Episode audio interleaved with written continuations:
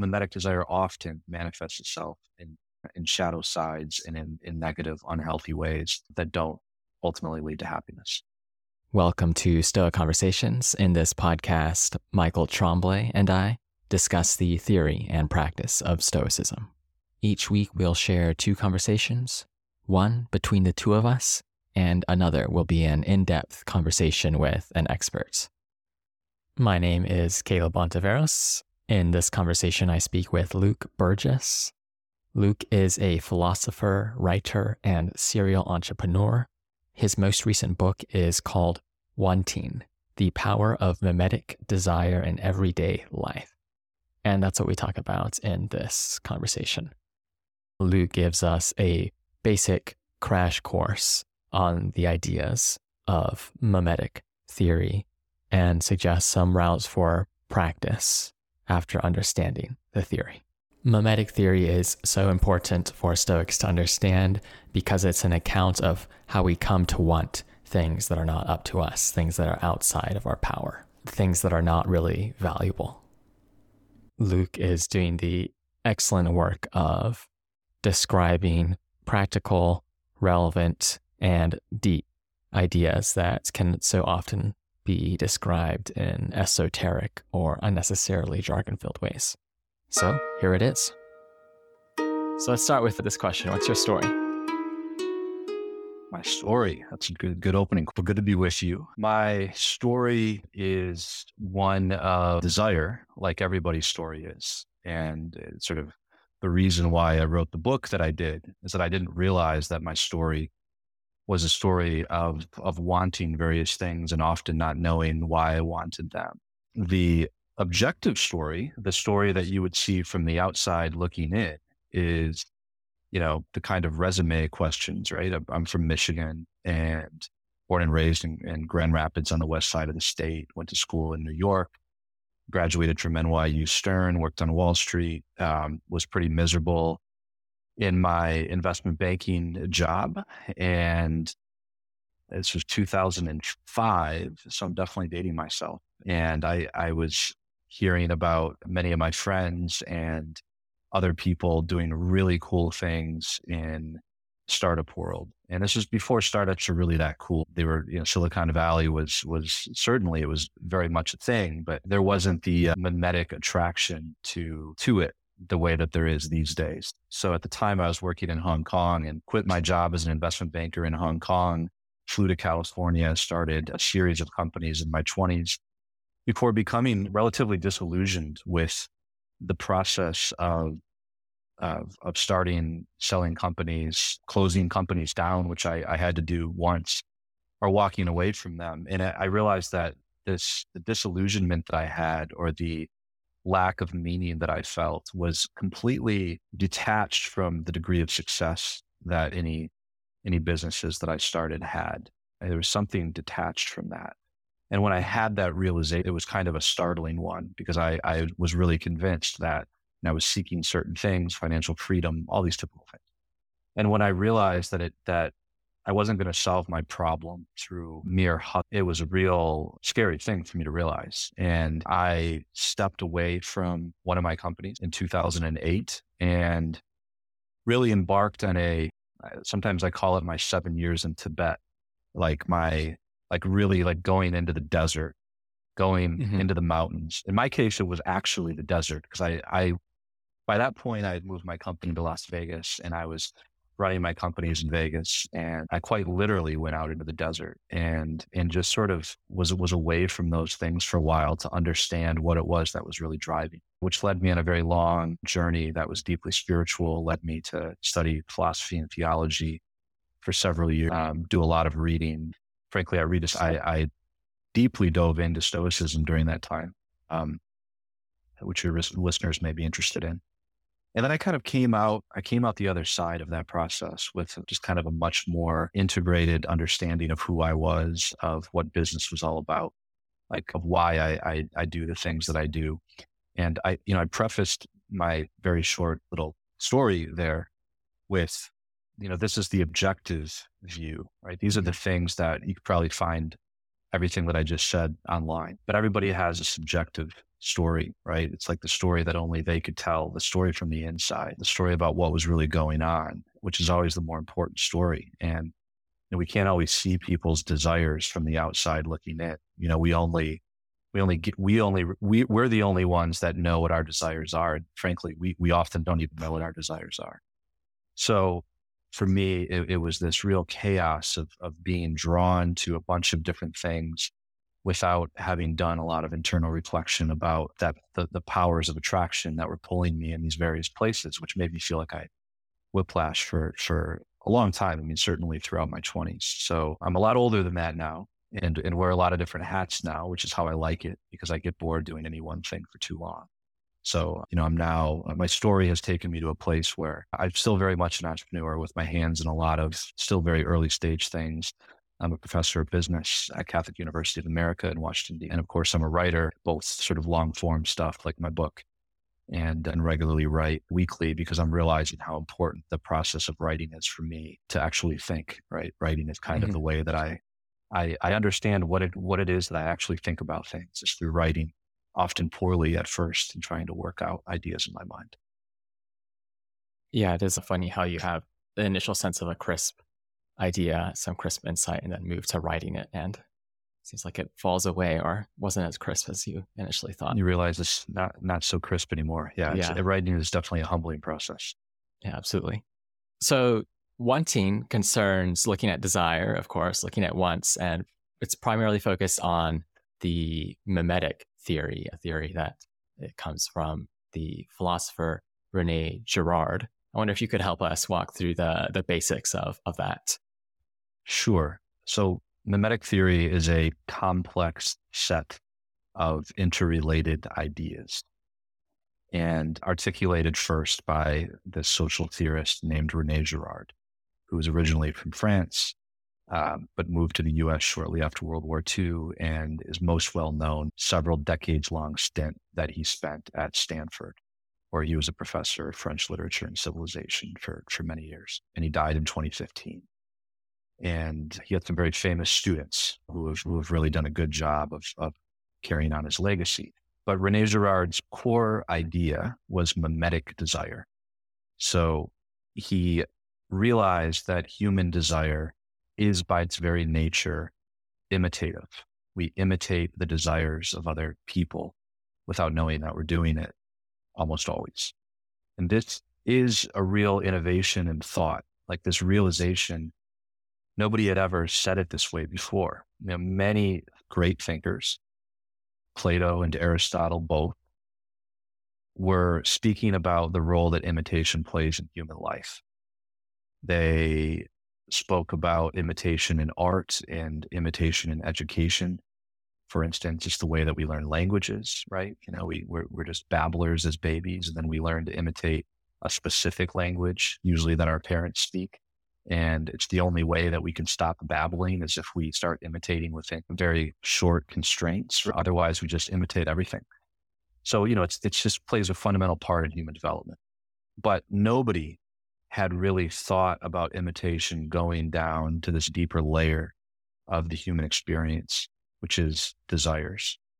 And it, it really kind of makes sense if you think about it. I mean, we, we do, it, you know, we we moderns have this idea, I think, of of generating our own desires, right? Like we we have this authentic, autonomous self, and my desires just come out of that autonomous self.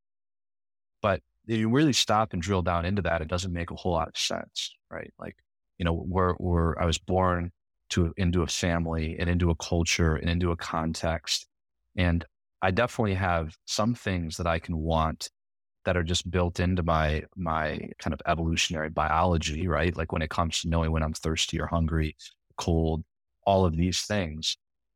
But there's a whole universe of desires that fall outside of of, of the things that I, I, just like to think of them as needs, right? The things that I need, mm-hmm. that my body tells me that I need. And when it comes to these kinds of things, like who I'm going to follow on Twitter, you know, what brand of fancy bottled water I'm going to buy, what kind of career I start fantasizing about in my mind when I'm in high school, uh, what kind of style I adopt when I'm an, a, a teenager. All of these things, they have to come from models of desire that are outside of ourselves. In other words, Girard's point is if, it, if, if this desire wasn't in some way modeled to us, there's, there's no way that we can have it. You know, we don't just generate these things out of thin air.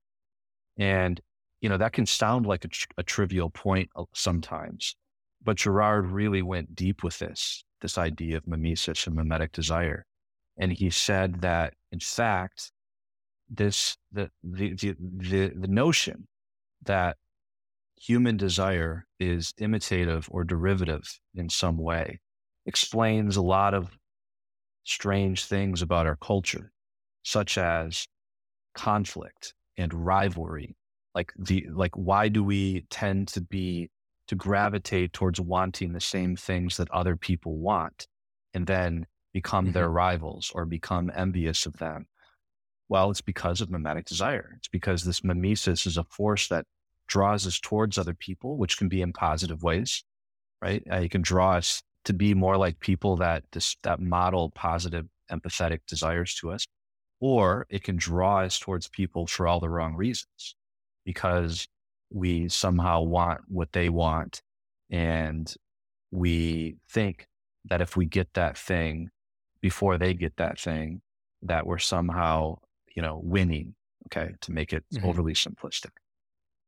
And Girard used the core idea of mimetic desire to explain human conflict and rivalry and, and explain why we're more rivalrous creatures than we really like to talk about. You know, we talk about rivalry in politics and sports, but very rarely do we speak about it in the rest of life in business world inside of our company and our family. It's not something that we like to talk about a lot, but often mimetic desire, mimesis is driving some of those things. And he, he if you take his theory all the way to the end, it, it's actually a theory of, of human culture and cultural development and the things that, and, and how mimetic mimesis, right? Negative mimesis can lead to violence and all of the things that we do to prevent ourselves from from our our negative imitation destroying us basically right all of the mm-hmm. different things that humans do to protect us from ourselves right so it, it it's very complicated but the core of his whole theory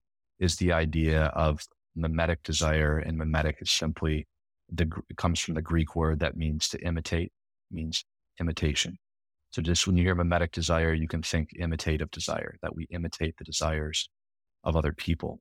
And he used the word mimetic, though, for a reason. He could have just called it imitative desire, but he thought that it needed a different word because imitation is something that we, we're not, is a bit more out in the open, and we can speak openly about the models that we choose to imitate.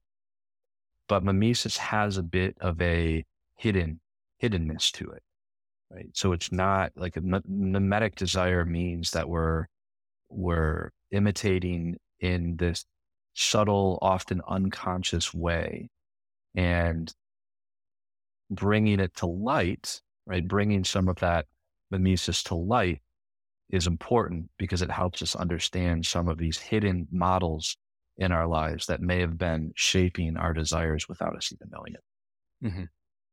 Yeah. So many people have noticed that humans are very social creatures. We imitate each other to a very large degree.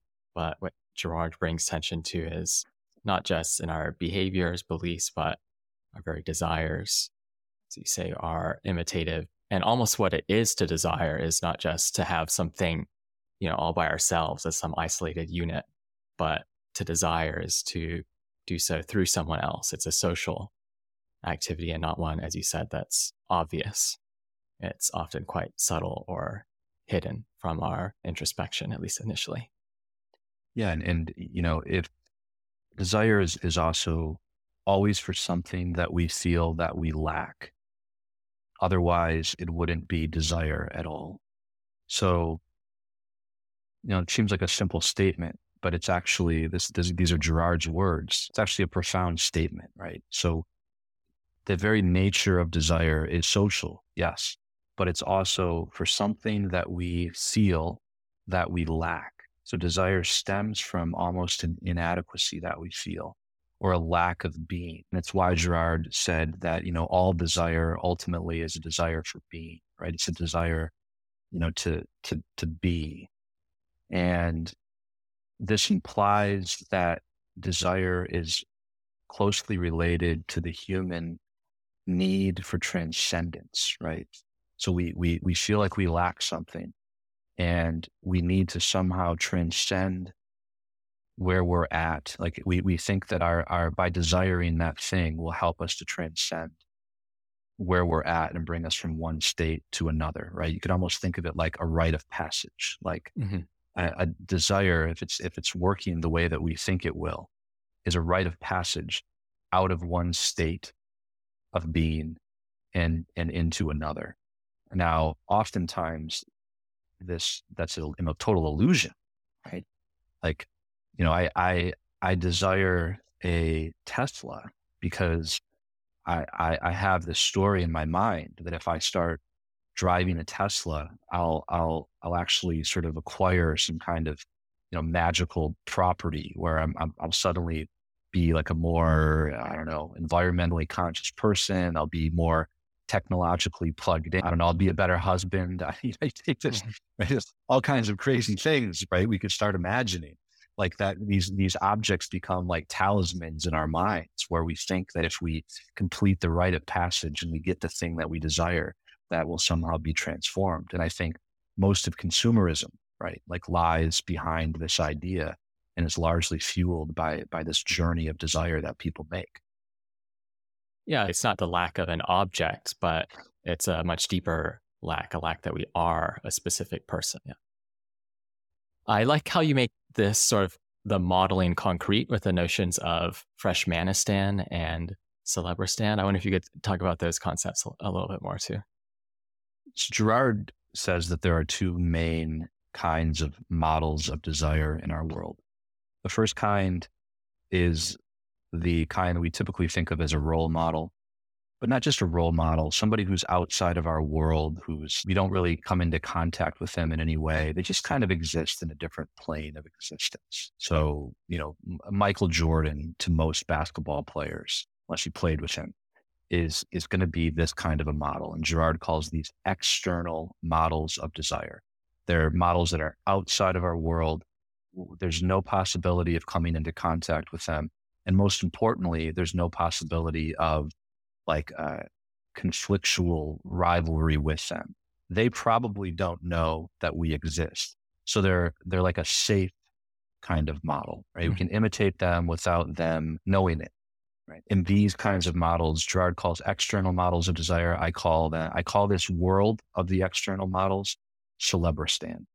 And we all have a celebristan. You know, you could probably name one person who's in your celebristan. Maybe they won't always be in your celebristan. Maybe, maybe someday that will change, right? That's happened for me. But they're right now they're outside of your world. And the other kind of model is the more important one, really. And these are the kinds of models that we, we don't typically recognize or acknowledge. And they're the ones that are inside of our world, the ones that Girard says are internal models of desire. So they're somehow like bound up with our very lives we can come into contact with them. They might know that they're our model. So, you know, you think of a, I don't know, in high school, you think of, a, you know, a classmate, for instance, right? Somebody, you get a haircut and, you know, the next day somebody walks into class with the same haircut, the same, you know, brand of jeans or something like that. And you sort of notice and you're like, huh, this person is paying attention to me in some way or vice versa, right? Like, mm-hmm. you know, we, so we can normally acknowledge and know that. And this is a different imitation works a little differently in this world of internal models. And in my book, I, I give a nickname to this internal world and I call it Freshmanistan because the best example that I can think of, of of a world that's dominated by internal the internal mediation of desire is like being a freshman in high school or college. It was certainly my experience of it, where everybody's kind of on in the same boat. Everybody has a lot of similarities, and everybody can imitate everybody else if they want. And there's there's kind of a, a level of reflexivity in the imitation that doesn't exist with the external models of desire. So there's there's the possibility of noticing that you're imitating or that somebody is imitating you. And if you think about how strange imitation is, it's strange in the world of, of Freshmanistan. it's not really strange in the world of Celebristan. We all kind of know how that works, you know, like you admire Michael Jordan, you imitate his style, you might buy his shoes. But in Freshmanistan, the rules are different. It's kind of hidden. We don't like to talk about it. We don't like to acknowledge that we have models.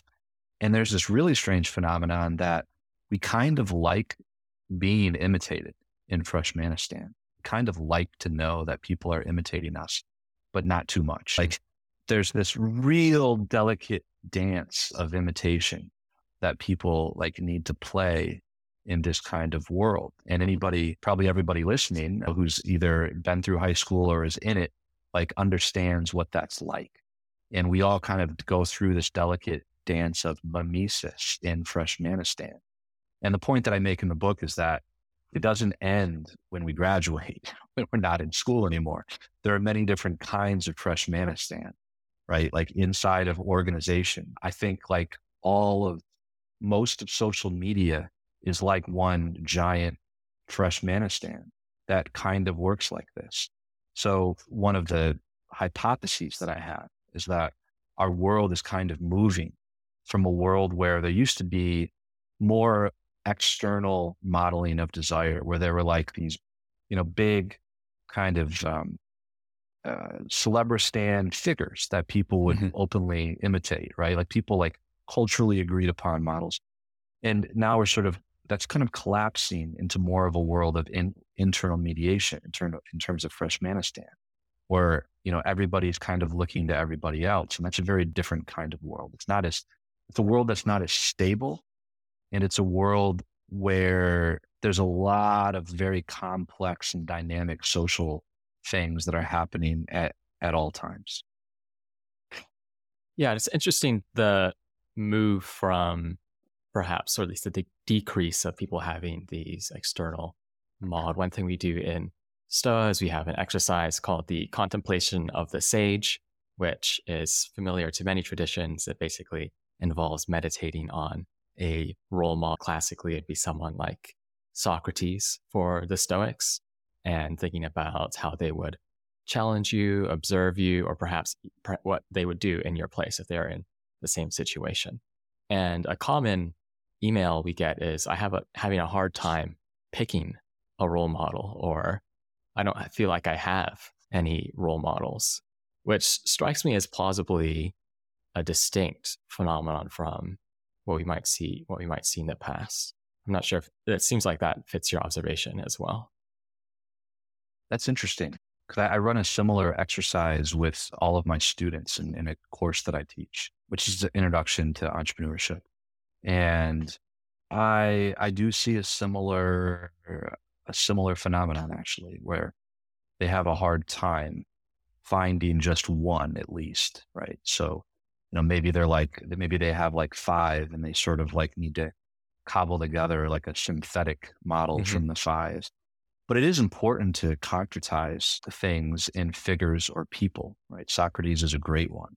It, it's a really important exercise to go through because ideas, concepts, dispositions that are spoken about in the abstract that are just kind of floating around much harder to understand, right? Like humans need figures, humans need stories, right? It's why any any decent book, right, has you have to tell stories.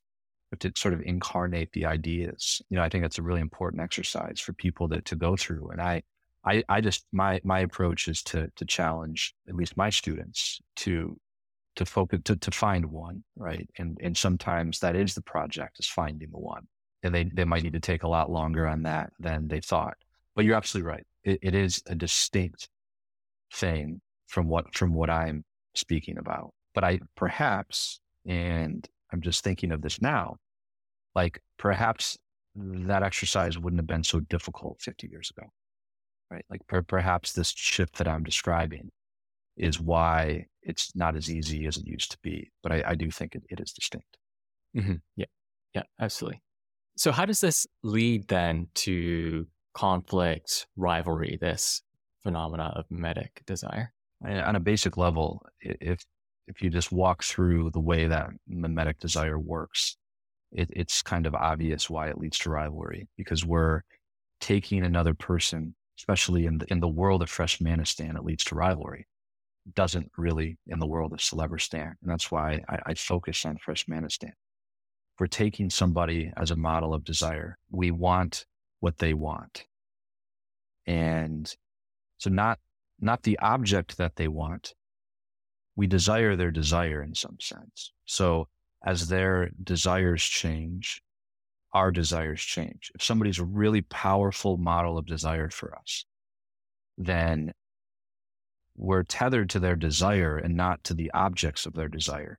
This is a really important thing to understand when you're trying to understand Girard. You know, think of a think of a younger brother and an older brother, where the you know the older brother is is like a really powerful model of desire to the younger brother. Mm-hmm. So you know, one one year the older brother is really into skateboards. And then after a few years, you know, he switches and he's really into, I don't know, they live in Southern, he's really into surfing now. Okay. They live in Southern California. So the younger, the younger brother will, will, will often follow the desire. So, you know, it's not, it wasn't the skateboard that was important. It was that the brother desired to be good at skateboarding. So that's that's so Girardian sort of desire is not object oriented desire. It's person oriented desire. You know, we, we become fixated on a person. And, you know, sometimes that's fine.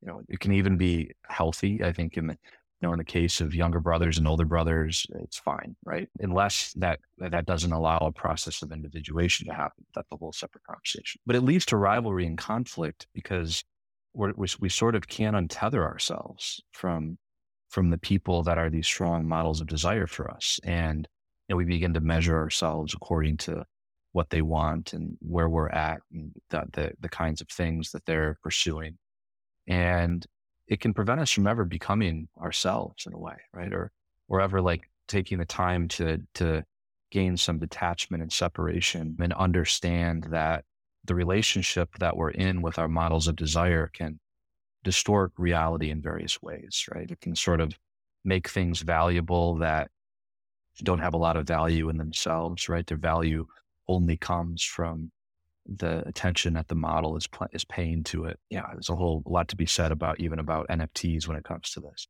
So it, it, it can just it can lead to rivalry because we're now wanting what somebody else wants and we can become caught in kind of a never a never ending cycle where we, we can never kind of escape that gravitational pull. I mean, you almost think of it as as as gravity, as as sort of like planets orbiting around a sun. But in the case of people, right, that that kind of attachment can become unhealthy and can lead to rivalry. Practice Stoicism with Stoa.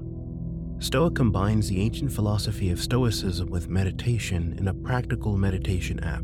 It includes hundreds of hours of exercises, lessons, and conversations to help you live a happier life. Here's what our users are saying I'm new to Stoicism and wanted to dive deeper with guidance. This is it. I love the meditations. I've practiced meditations with other apps, but this just seems to be more impactful. Life changer. With Stoa, you can really get a sense of how to take yourself out of your thoughts and get a sense of how to handle different, difficult situations.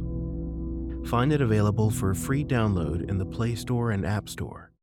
Mm-hmm. Mm-hmm. And how does this a common idea that's connected with Girard, of course, is this idea of scapegoating. So how does this how does this come into into play with we have some initial rivalry situation and then scapegoating? How does that solve or not this situation? Uh, scapegoating is, you know, we probably need need more time to to dedicate to scapegoating than than I can do justice to in the rest of our conversation. But it, it, you have to move. So everything that I've been saying so far is kind of on the micro level, right? I've been describing the way that mimesis and mimetic desire and rivalry works in in in single relationships between you know two or three people for the most part, or like in a high school classroom. In in groups, though, this this kind of mimetic contagion can can spread.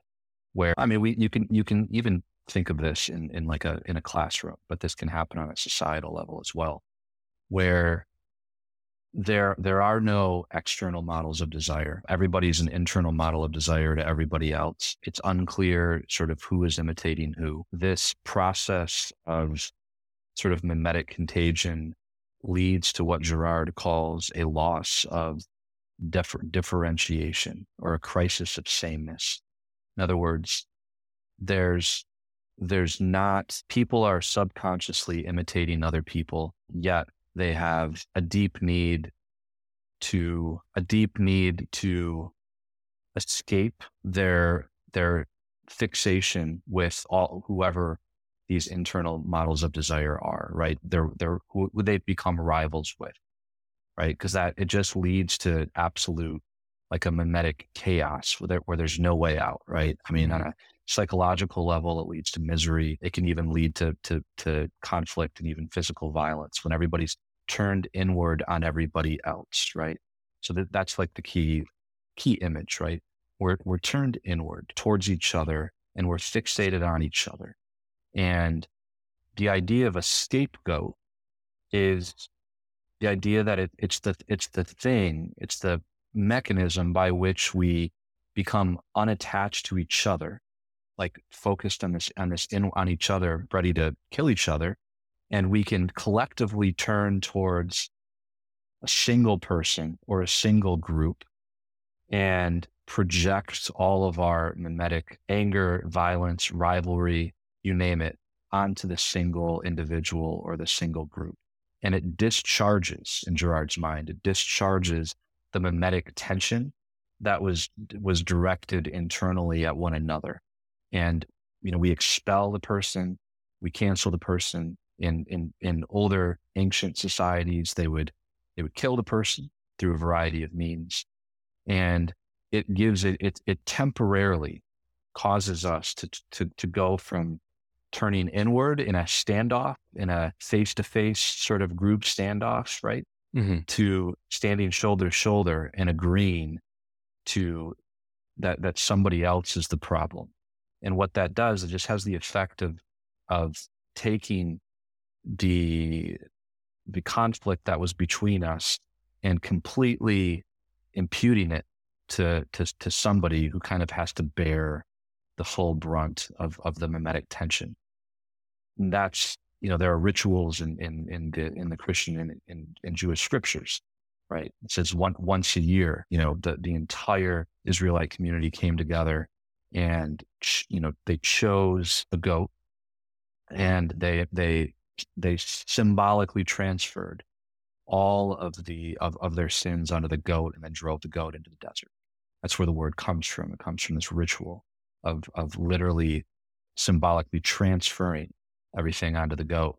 And Girard would argue that although we we, we don't normally doesn't have it in that ritualistic way, we still do it in a variety of more subtle, invisible ways, whether it's through social media in our families, in, in our companies, we still have that need to find somebody to discharge all of the mimetic tension that is built up.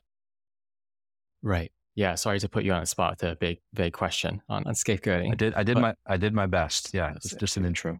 All right. Yeah. So it's a it's an exceptionally deep uh, question. You can expand to different scales. The scale of society. Think about it. How to explain the very uh, ideas of sacrifice and so on. I think it's also it's also useful to think about in our own different concrete life. So in personal life. So one example that Girard gives in the book I saw Satan fall like lightning is a man who comes home after work and mistreats his children and wife, treating them as scapegoats, perhaps for some uh, to release the amount of rivalry that has arisen in the office. So he's taken on these sort of competitive type desires by being in some sort of business environment, frustrated at that, and comes home and mistreats his family as a result. Perhaps I think all of us have done something like this, and we've not realized that we were involved in sort of transferring or purging some kind of rivalry that emerged elsewhere uh, into some basically some innocent people who are completely uninvolved, right? Often, often our families it's a great example that Girard gives, and and thank you for that. I mean, it's the the idea of transferring rivalry is an important one, and the only thing that I would add to that example is that we transfer the rivalry to a situation where we can win easily.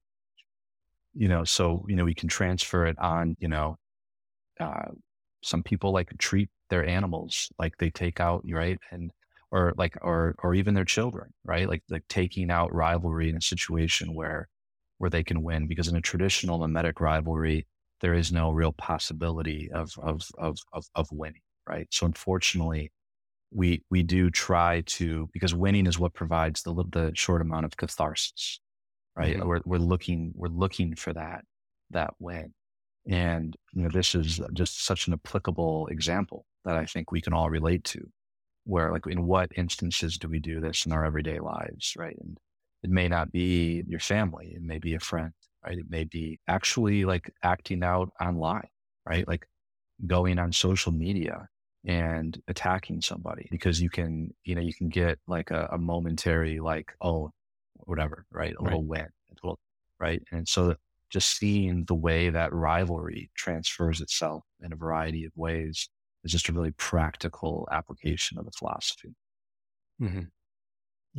So I'm always interested in for different life philosophies. You know, what's your the account of sin? What's the feature of humanity that makes us always so unhappy all the time, where happiness is meant in sort of the, the deep eudaimonic sense, not the, say, feeling good sense, sense of feeling good. And for the ancient Stoics, they thought that we were essentially corrupted by people around us. They didn't have quite the same sophisticated picture that Girard did, but it's actually quite similar. They had a sort of tabula rasa view of humanity. We thought humans came into the world unperverted, and then we became worse by interacting with others, by interacting with whatever environments we ha- happened to find ourselves in. And I suppose with Girard on the first pass, you know, the account of sin is that we are, of course, deeply mimetic creatures. We take on others' desires. But is there something deeper here that is like what there's a, some desire that's not purely mimetic, but something that we come in the world wanting to be something else. So it's almost this desire for being, being greater than we are, wanting to be something we shouldn't want to be. So, you know, the answer is definitely yes. There are there's a teleology of, of, of desire in, in Girard's viewpoint. And you could think of it as, you know, we, not everybody agrees with this, by the way. And mm-hmm. there's even a difference between, you could say, the early Stoics and like later Stoics or Christian Stoicism when it when it started to be a bit intermingled with Christian thought, right, and inform it.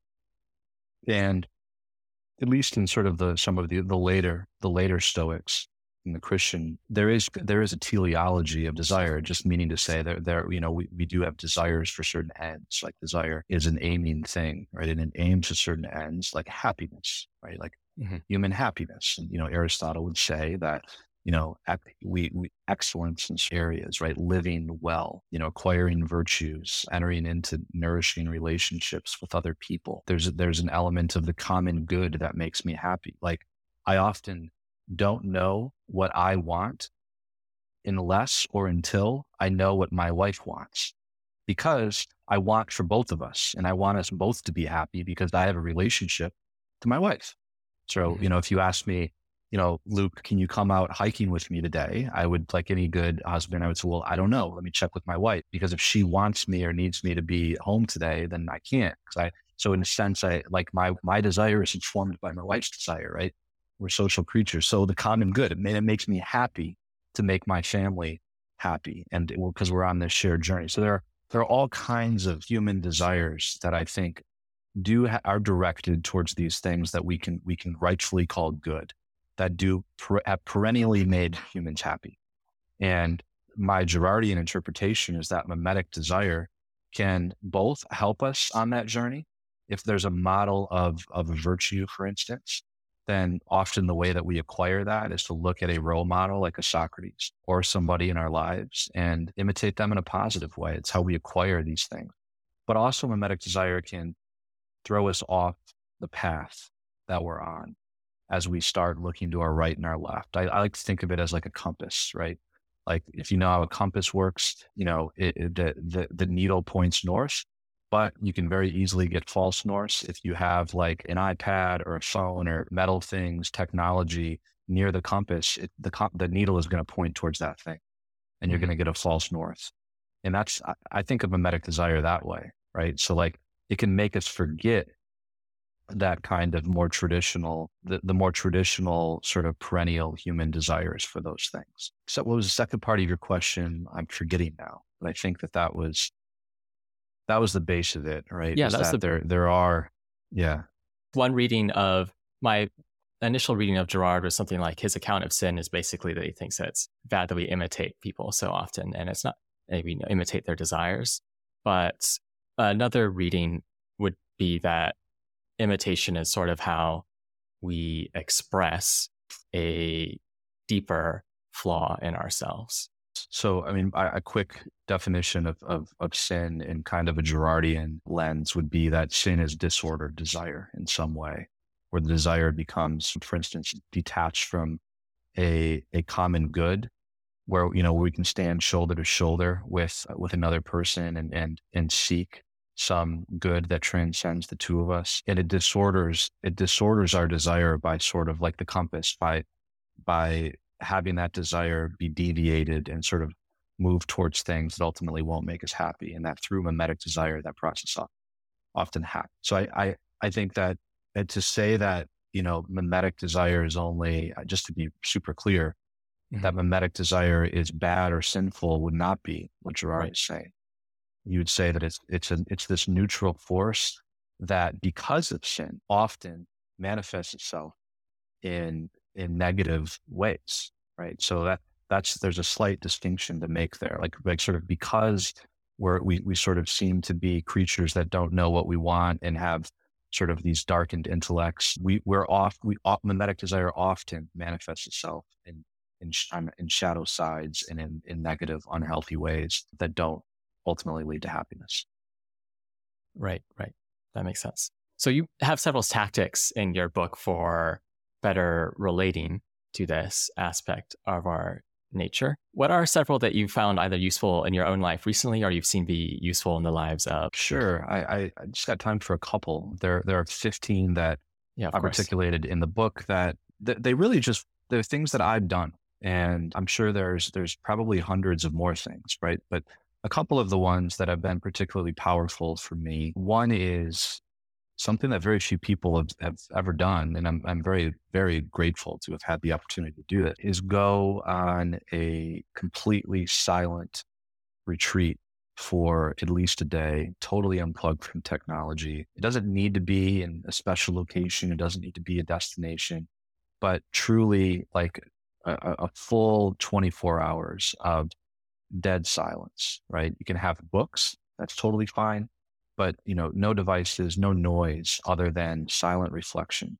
And you know, what what you begin to realize after you've been in the silence for 12, 18 hours is you know, desires and things start bubbling up that you didn't even know existed.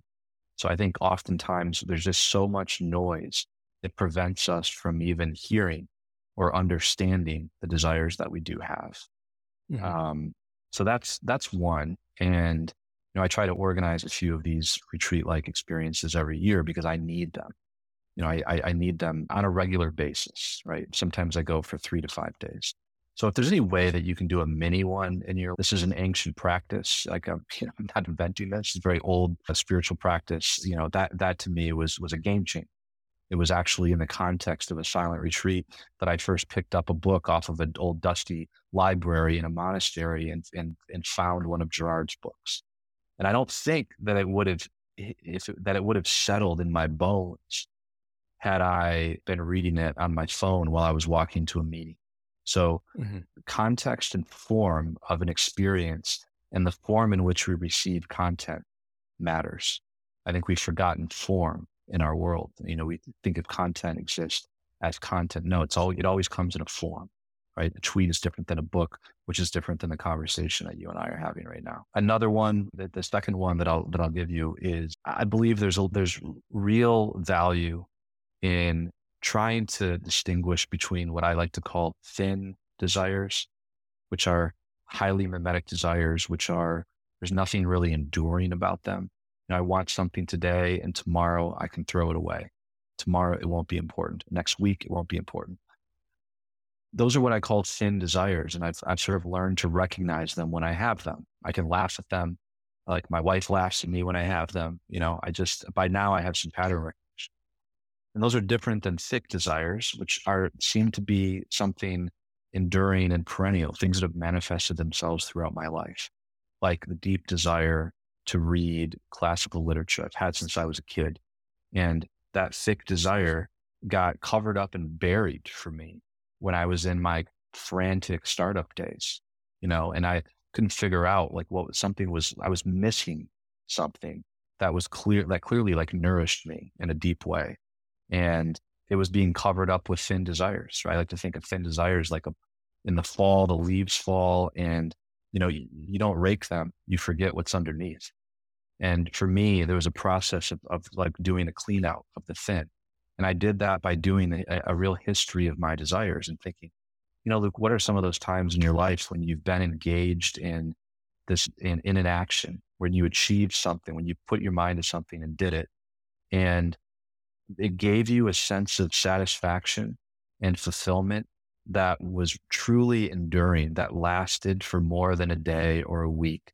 The kind of thing that, you know, lasted for years just thinking about it, right? Like you're really, really proud of whatever that thing was because it, you felt fully alive when you were doing it.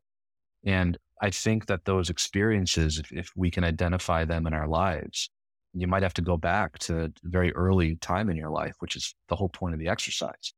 You know, you can go back as long as you mm-hmm. want and you, you find a handful, at least a handful of these kinds of experiences. You can use, you can often find a thread that runs between them. And the thread is often a signpost to what, what I call thick desires, right? The kind of desires that may not be driven as mimetically as some of the other ones. Excellent. Yeah, thanks for sharing those too. That's uh, exceptionally helpful. Perfect. Well, one last question. I would be remiss not to ask you about any thoughts you'd like to share on Stoicism. So, you know, what's what stuck out to you about Stoicism when you were doing the deep dive and meditating on the different different classical and religious texts? I think Stoicism is fascinating, and you know, it is it has evolved it evolved so much and it's continuing to evolve. And even, even within what we call the classical text, you know, as we spoke about earlier, right, there was this, there was this development. And I think that Stoicism is very seminal and generative in the sense that a lot of different things can come into contact with it that can be better explained or that can add life and energy to Stoicism. And I think that you know, Girard is one of these thinkers that I'd like to see come in, into more contact with Stoicism, right? Because there's an inherent tension, I think, between between Stoicism and and and Girard, right? This idea that there's the, uh, this idea of we have desires, and desires you could almost think of like if you think of desires like ideas, like we have desires. What do we do with them? What relationship are we in with our desires? just like the like the thoughts that come into our mind, like our mm-hmm. emotions. Mm-hmm. How are we in relationship to those desires and and ultimately to ourselves? And you know, I think this is where Stoicism offers some really compelling insights. But I think that it it I think that Stoicism benefits and other thought like Girard and mimetic theory benefit from being in dialogue with one another. I think one of the things that I've always appreciated about Stoicism um, is how generative and rich it is and how how much it's it's open to to other ideas coming into contact with it and then providing some mutual sort of enlightenment. Mm-hmm. Yeah, yeah, I think that's well said. I think for Stoics like to always be dividing their judgments about what is good or not into what is up to them and always focusing on virtue. And I think Girard offers one way in which when you're not vigilant about the judgments you're making, you might be making a mistake or making judgments about what is good that are essentially just copying others and that I think he brings out how subtly that can that can occur in a way that is very beneficial beneficial for Stoics. No doubt. Well Excellent. Well, thanks so much for doing this. Thanks so much, Caleb. I enjoyed it. Perfect. Thanks for listening to Stoa Conversations. If you found this conversation useful, please give us a rating on Apple, Spotify, or whatever podcast platform you use, and share it with a friend. We are just starting this podcast, so every bit of help goes a long way. And I'd like to thank Michael Levy for graciously letting us use his music.